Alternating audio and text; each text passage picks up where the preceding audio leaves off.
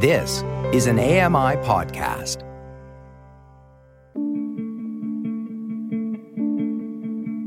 Welcome to Voices of the Walrus on AMI Audio, where professional readers give voice to articles from Canada's best general interest magazine. I'm your host, Roger Ashby. Houses blown away, no power for weeks, landmarks crumbling into the ocean. How PEI survived its worst, most expensive storm. Paul Berry reads The Disappearing Island. This is an article titled The Disappearing Island by Trevor Corkum. Vanessa Bradley was no stranger to hurricanes. Bruising fall storms were a regular occurrence in South Carolina, where she and her wife Evelyn lived before moving to Prince Edward Island in 2020. When a monster hurricane named Fiona began tracking toward PEI last September, she and Evelyn remained calm. They reviewed their emergency plan. They stocked up on canned beans and smoked sausages. They dragged their mattress from their bedroom out into the living room, where there was less danger of a large window blowing in. Out in rural Blooming Point, at her picturesque property on the northern shore of PEI, Debbie Langston followed the instructions provided by the Provincial Emergency Measures Organization, EMO, storing extra water, filling the gas tank, making sure to have cash on hand. She moved her vehicles to a large field, away from the risk of falling trees.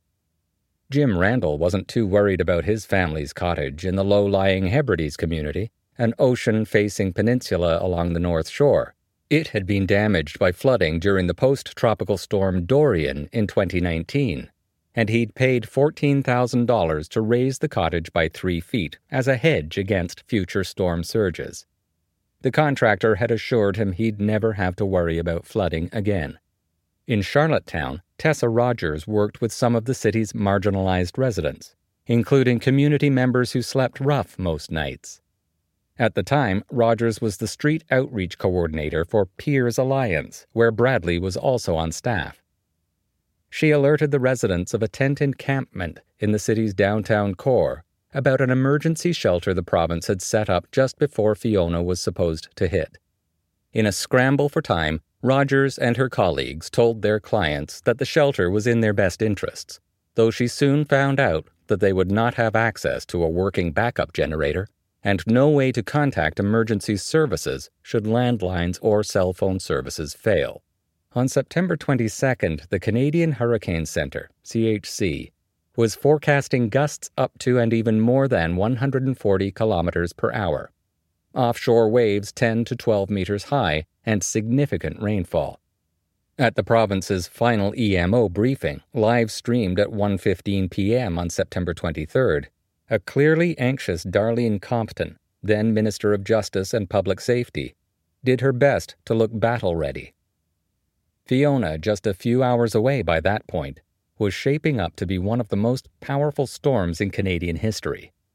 Compton urged islanders to report storm damage online and to call 911 in the event of an emergency, despite the extreme risk of widespread power outages and the fact that telecommunication networks had been unreliable during previous storms.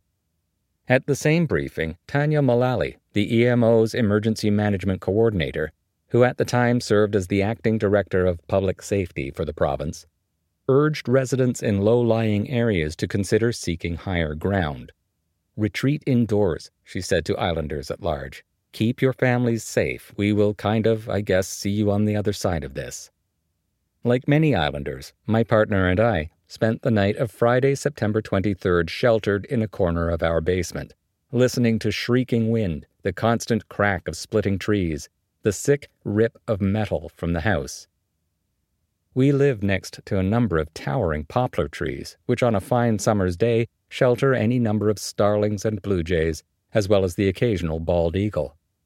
During the storm, these gorgeous giants, still covered in their heavy green foliage, became instant liabilities. We kept anticipating the moment we'd hear one of the trees come crashing through our roof. As the storm intensified, Bradley was at home monitoring her social media feeds. A friend's bedroom window had blown in. Glass balconies on the building across the street shattered and collapsed. She and Evelyn huddled together in the living room without power, worried that the skylight in the next room would be sucked out by the storm.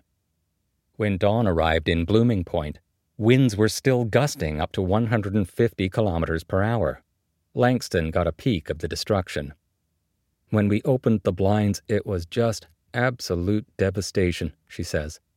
Hundreds of trees were down, including over 20 that were now blocking her driveway.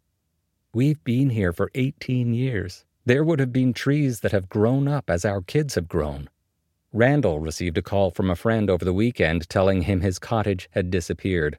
Only when I went up on Sunday did I realize that the second floor of our cottage still existed, he says, but it was sitting on the edge of a causeway, about 400 meters away from where our footings were. The bottom floor was missing.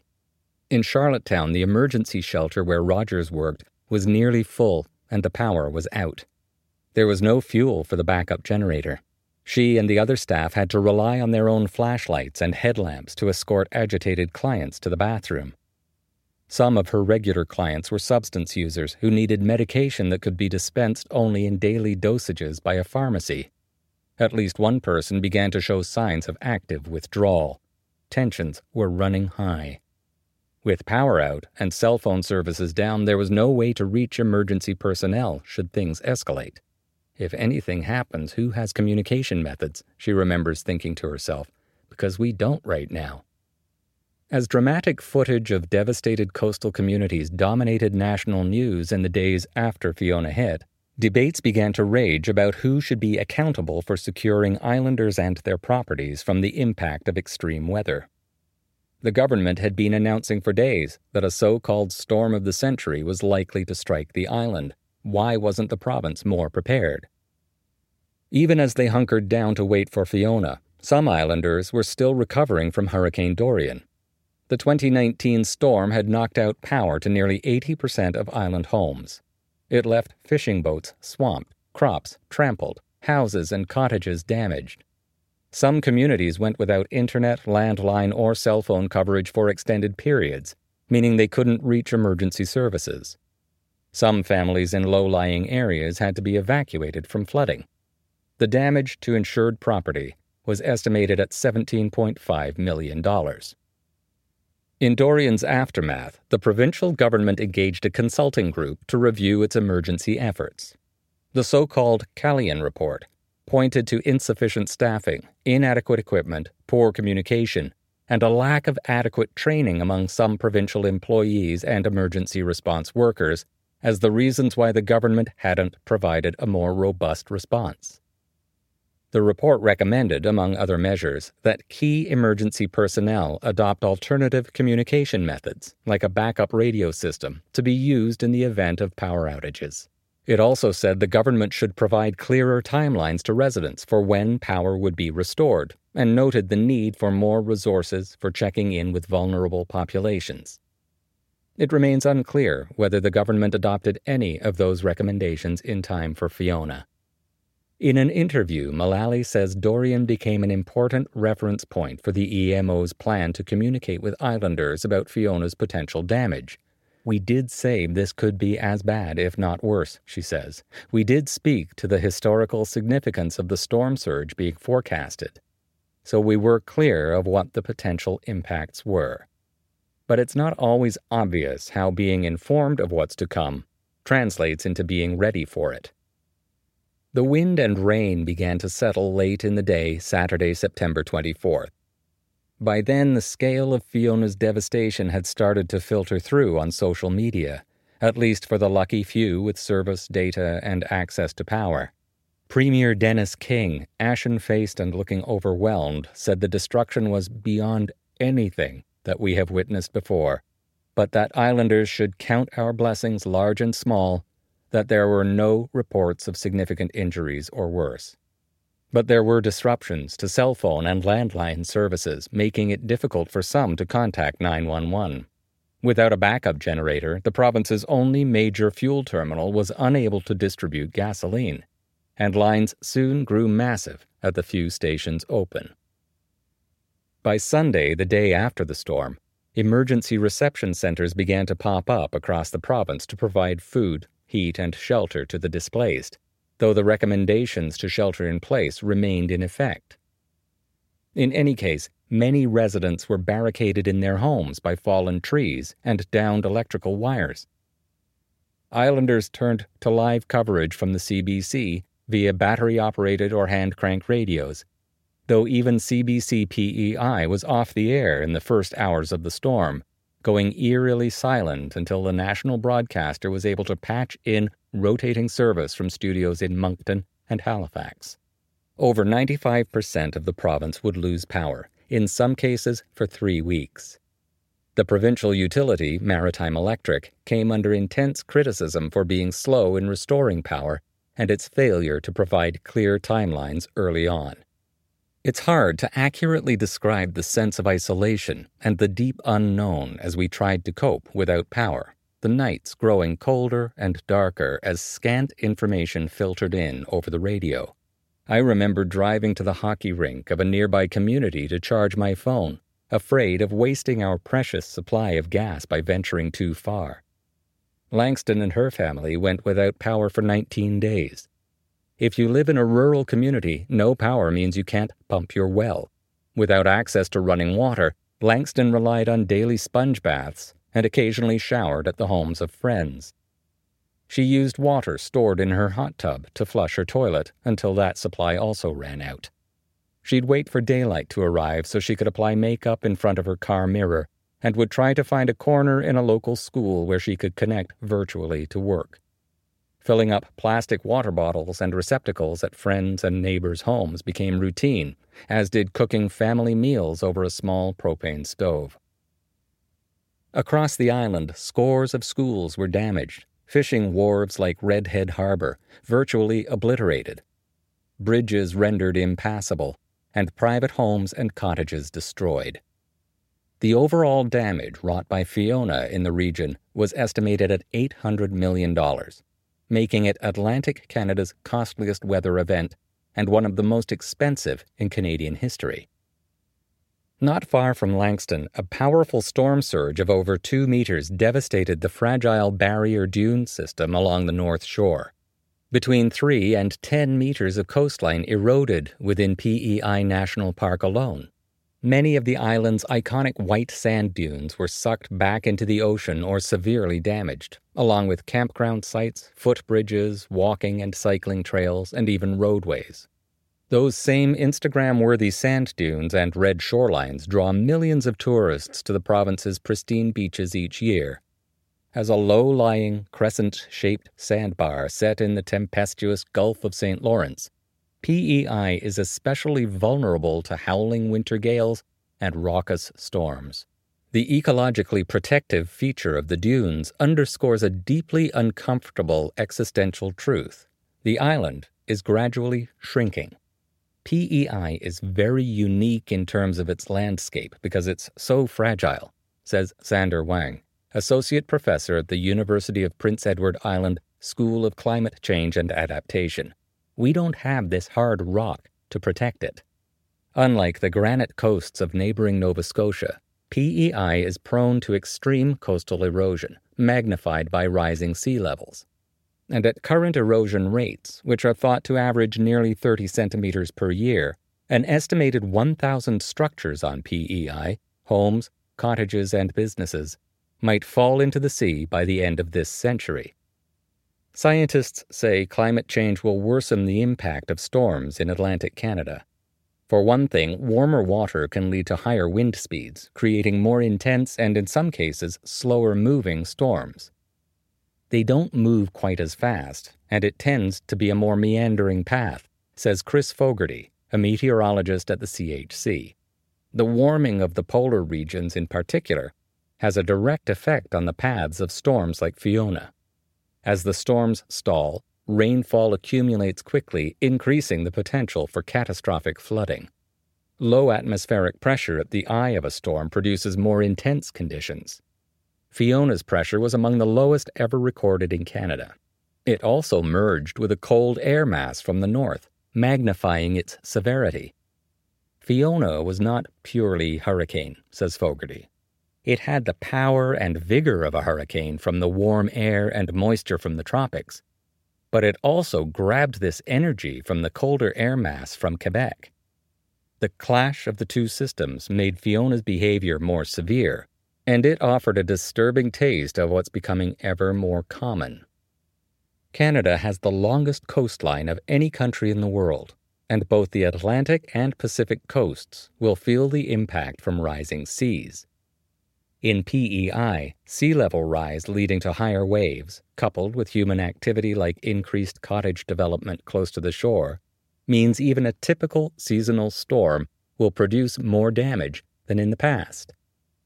Over the last year, the PEI and federal governments have introduced their respective climate adaptation plans, both of which call for building capacity for disaster resilience and protecting natural coastal assets. The provincial plan includes developing a coastal flood warning system that will alert communities and residents in real time on various platforms about the potential risk to coastal activity and infrastructure. The province's Coastal Hazards Information Platform, CHIP, now provides detailed maps of regions and specific properties at risk of coastal flooding. All of this knowledge means policymakers and residents alike possess a clear roadmap for curtailing, to some extent, the damage associated with storms like Fiona. But exactly who is responsible for implementing climate adaptation measures is a complicated question. A fishing harbor may be managed by the federal government, while protecting the nearby coastline is the responsibility of the province. Adapting the roads fishers use to access their boats may fall under municipal control. Finger pointing between various levels of government and wrangling over funding can bog down planning and stymie the far reaching changes experts say are needed to protect lives, natural assets, and property from future risk. Of all the challenges ahead, this might be the most daunting one. A day after Fiona struck PEI, a shaken Premier King asked the federal government for support. Within days, the Canadian military had a hundred soldiers on the ground to help clear fallen trees and repair key infrastructure. The Canadian Red Cross and a handful of non governmental organizations set up operations to provide food and funnel donations to communities. Yet frustrations with ongoing outages and the slow pace of government efforts, including the rollout of immediate financial aid, mounted. The provincial government made an initial check of $250 available per eligible resident to be administered through the Red Cross, though even this simple gesture turned into a logistical nightmare. Many residents with limited means had to drive for up to an hour to wait in day long queues to register for the funding with no guarantee they'd even see a Red Cross representative. Stories of people turned away abounded. Rogers tried to help her clients access aid by vouching for those without formal identification. She was finally able to secure a pop up event for her clients with Red Cross staff in November, nearly six weeks after the storm, but only because she managed to track down a Red Cross employee via LinkedIn. In the immediate aftermath of the storm, many islanders stepped up. One group formed an organization called Charlottetown Mutual Aid, which cooked hot meals, collected donations of clothes, tents, and food, and helped funnel direct financial aid to those most in need across the city, including seniors, students, and people experiencing homelessness. But stories of those left to fend for themselves also emerged. A community of seniors in Charlottetown was left shivering in the dark for over 10 days in their government owned seniors complex. When the generator in their building failed, residents were forced to huddle under blankets to keep warm. At another home, at least six seniors experienced falls during periods of extended darkness. Mullally, who served as the face of the government in daily briefings, praised the efforts of the islanders and communities coming together after the storm. At the same time, she later told me in any emergency, islanders need to learn to plan for themselves and their families. As individuals, we need to know what our risks are. We need to determine how to best prepare for ourselves, she says. Personally, I had the benefit of a generator in my home, but I still have to plan and I still have to prepare because a generator may not come on. Mullally and others working in emergency response believe there's a window of about six months following a disaster to effect cultural change within the sector, after which time memories and interest begin to fade.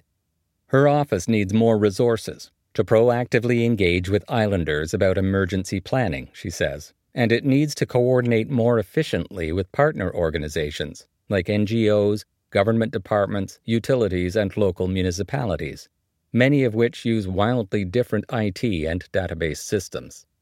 As of mid July, the most recent update to the PEI All Hazards Emergency Plan is from 2021.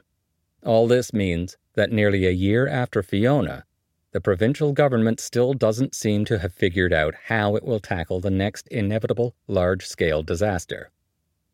Last November, King's Progressive Conservative government voted down calls led by then opposition leader Peter Bevan Baker for a full public inquiry into the government's response to the storm. Without the ability to compel documents and subpoena witnesses, says Bevan Baker, the province's Green Party leader at the time, we'll never know exactly what went wrong and how we could learn from it for next time. In so many ways, we've lost some of our innocence because of what we went through with Hurricane Fiona, King said in a statement emailed to the Walrus. Our landscapes have changed, our perspective has changed, and it's no surprise that our approach to future weather events has to change as well. The province, he added, has commissioned David Poirier, a former chief of police, to conduct a third party review of its response efforts. As of this writing, the results are expected in time for this year's hurricane season. The government has also directed more funding to the EMO office to help quote, adequately plan and strengthen response efforts for future emergencies. But many of those I spoke with are still not confident that the province will be ready for the next storm. In the Netherlands, the government has poured billions into defending low lying coastlines from flooding. England has designated shoreline management cells, or regions that employ adaptation methods tailored to local circumstances, such as retreating from the coast in less populated areas. In Canada, we've barely begun the conversation around what it looks like to manage coastlines against rising sea levels, says Joanna Eyquem, a climate adaptation expert at the University of Waterloo, who authored a study looking at climate adaptation models around the world.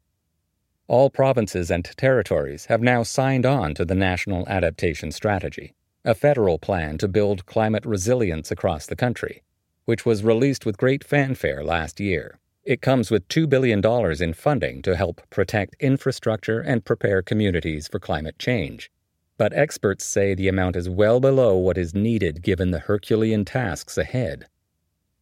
And while the plan earmarks an additional $530 million for a green municipal fund, so cities and smaller communities can launch local adaptation projects, some believe that we need to think bigger. In PEI, an estimated 90% of the island's total land area falls outside municipal planning regulations. This means residents in unincorporated rural areas enjoy the relative freedom to develop their properties as they please, even if such development puts the property or nature at risk. As one example, coastal residents often armor the coast by importing rock from the mainland or depositing recycled concrete at the base of cliffs to delay erosion, though the provincial government has recently announced a moratorium on this practice while it ponders new regulations. Hope Parnham, a landscape architect and a planner doing research into shoreline erosion on PEI, says armoring is counter effective. While it might protect a sliver of land in the short term, over the medium term, it undermines neighboring properties and disrupts the overall integrity of the coastline. And while the province maintains a buffer zone, regulating development within 15 meters of inland or coastal shorelines, Parnham says exceptions are made on a regular basis. Over the past 50 years, there have been repeated calls for province wide legislation to regulate land use, including development in sensitive coastal areas, but such a plan, says Parnham, is still at least a few years away. Meanwhile, with a booming population, the province faces an acute housing shortage, which is why some islanders will likely continue to build outside municipal boundaries, on lots along highways, carved from prime agricultural land, or along sensitive and eroding coastlines. Parks Canada staff on PEI recently announced their adaptation plans, which include a managed retreat from coastal areas in PEI National Park that were damaged by Fiona. This doesn't mean that millions of visitors will lose access to the island's beloved beaches. It does mean that certain assets, a paved causeway, for example, will be removed or adjusted to adapt to erosion and future storm surges. Some park infrastructure, like modular bunkies or cabins, will be dynamically flexible, able to be moved back when storms approach and as the coastline continues to retreat naturally. The term managed retreat can often invoke the specter of entire communities being moved or abandoned. But Parnham says it usually occurs one property at a time and can happen as people naturally age out of their homes. Several climate researchers I spoke to believe this type of managed retreat may be the only option for certain properties most at risk. The approach is favored by climate adaptation specialists like Eyquem, who argue for the need to work with nature's cycles. Nature based protections, such as introducing natural wetlands or planting intertidal reefs, can better absorb the energy of powerful waves and slow down the impacts of erosion. But the question of who should finance this kind of work or compensate homeowners is far from settled. Most insurance companies do not currently cover losses incurred by coastal storm surges. Seasonal homeowners are not eligible for federal or provincial Fiona disaster recovery programs, which means Randall will receive no compensation for his cottage, a major asset he and his family had hoped to pass on to the next generation. He now owns an empty plot in a floodplain. It's hard to even guess at the property's value.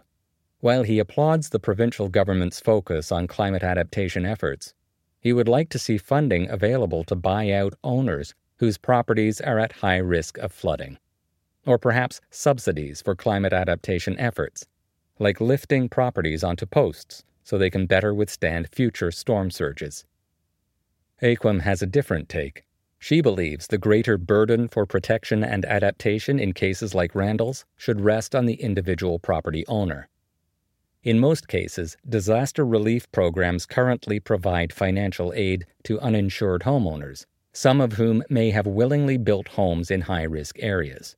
I don't really like the feeling that money from ordinary taxpayers is going to people who are knowingly building in floodplain areas, she says. That's not really fair. Stephanie Arnold spent the night of Fiona mostly sleepless, worried about water seeping into their house. A PhD candidate at UPEI and a staff member at Climate Atlantic, a federally funded agency providing regional climate adaptation services, their research looks at helping farmers on PEI plan for warming temperatures and changing precipitation patterns. Arnold is also the current board president of BIPOC USHR, Black, Indigenous, and People of Color United for Strength Home Relationship, a not for profit support and advocacy organization for BIPOC folks on PEI. Part of BIPOC USHR's work is to reframe the conversation around climate change. For Arnold, this means acknowledging that climate change has deep roots in colonization and the exploitation of lands and resources. If we don't also address those root causes, we're only putting on band aids, they say, and these band aids are only helping specific groups of people. Part of their work, both at Climate Atlantic and BIPOC USHR, involves bringing people from communities whose perspectives have been traditionally marginalized into the climate conversation. That could mean engaging with migrant workers, who increasingly produce much of the island's food, and many of whom experience inadequate housing, low wages, and poor living conditions. Addressing such injustices might lead to a healthier and more sustainable workforce, helping to improve crop yields at a time when climate change is contributing to food insecurity. But the government and other sectors have been slow to adopt this type of holistic approach. Sometimes policymakers fall into the trap of making decisions for the communities, says Arnold, but not with the communities. Crystal Pike lives on what was once a largely forested rural property, but which lost much of that forest cover during the storm. In the days following Fiona, they helped friends and neighbors clear fallen trees from roads with a chainsaw, clean up brush, and haul debris to dump sites. It was only once the adrenaline had subsided that Pike began to realize the magnitude of their own personal loss. About two weeks later, when I walked into my forest, I literally fell to the floor crying, they say. The trails were gone, the nests were gone, the rabbit paths were gone. Coming to terms with destructive events like Fiona can trigger powerful and overwhelming emotions, in part because of the powerlessness we often feel in the face of climate catastrophe. In the months following the storm, Pike, the Climate Sense project manager at UPEI's School of Climate Change and Adaptation, organized two community events for islanders to talk about their experiences of Fiona, including sharing stories of grief a common theme that emerged was a feeling of disorientation, or what's known as solastalgia. It's a term gaining traction in climate change circles that loosely translates to the loss of a place that once brought you solace. For Pike, it was important to name what had been lost. There was a lot of talk about the struggle of moving forward, knowing those places don't exist. Almost everyone I spoke to about Fiona has their own story of loss. From viewscapes and trails to the feeling of security and safety. Like many islanders, my partner and I miss the towering dunes lost at Brackley Beach. Jim Randall still keeps the key to his cottage front door on his keychain, even though there is no door left to unlock. Debbie Langston mourns the dead trees that litter her property and is still jolted afresh by the wide open skyline. Iconic Teacup Rock, a fixture along North Shore and a draw for locals and visitors, collapsed during the storm. Hope Parnham has fond memories of taking photos there with her children each summer, but says it's vital to remember that the island is a naturally eroding landmass. Before Teacup Rock, there was Elephant Rock, another popular sea stack structure in the western part of the island, lost to erosion and an earlier storm. It's like watching the cycle of life. But even in the face of larger natural processes, human decisions play a role in the destruction. Parnham is optimistic that islanders can adapt if the government leads the way. People are going to rebuild this year, she says, and they need to know how.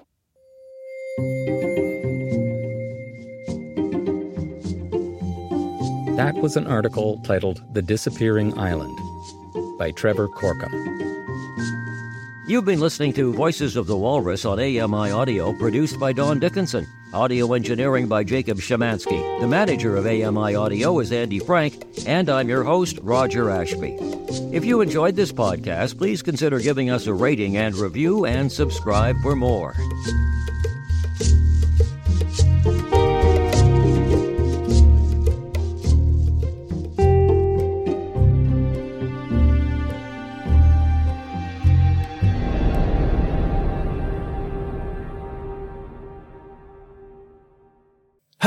I'm Sean Priest. Join me monthly for Sean of the Shed, where I introduce you to all the technology that can be so useful to us as blind or partially sighted people. Find Sean of the Shed wherever you find all your podcasts.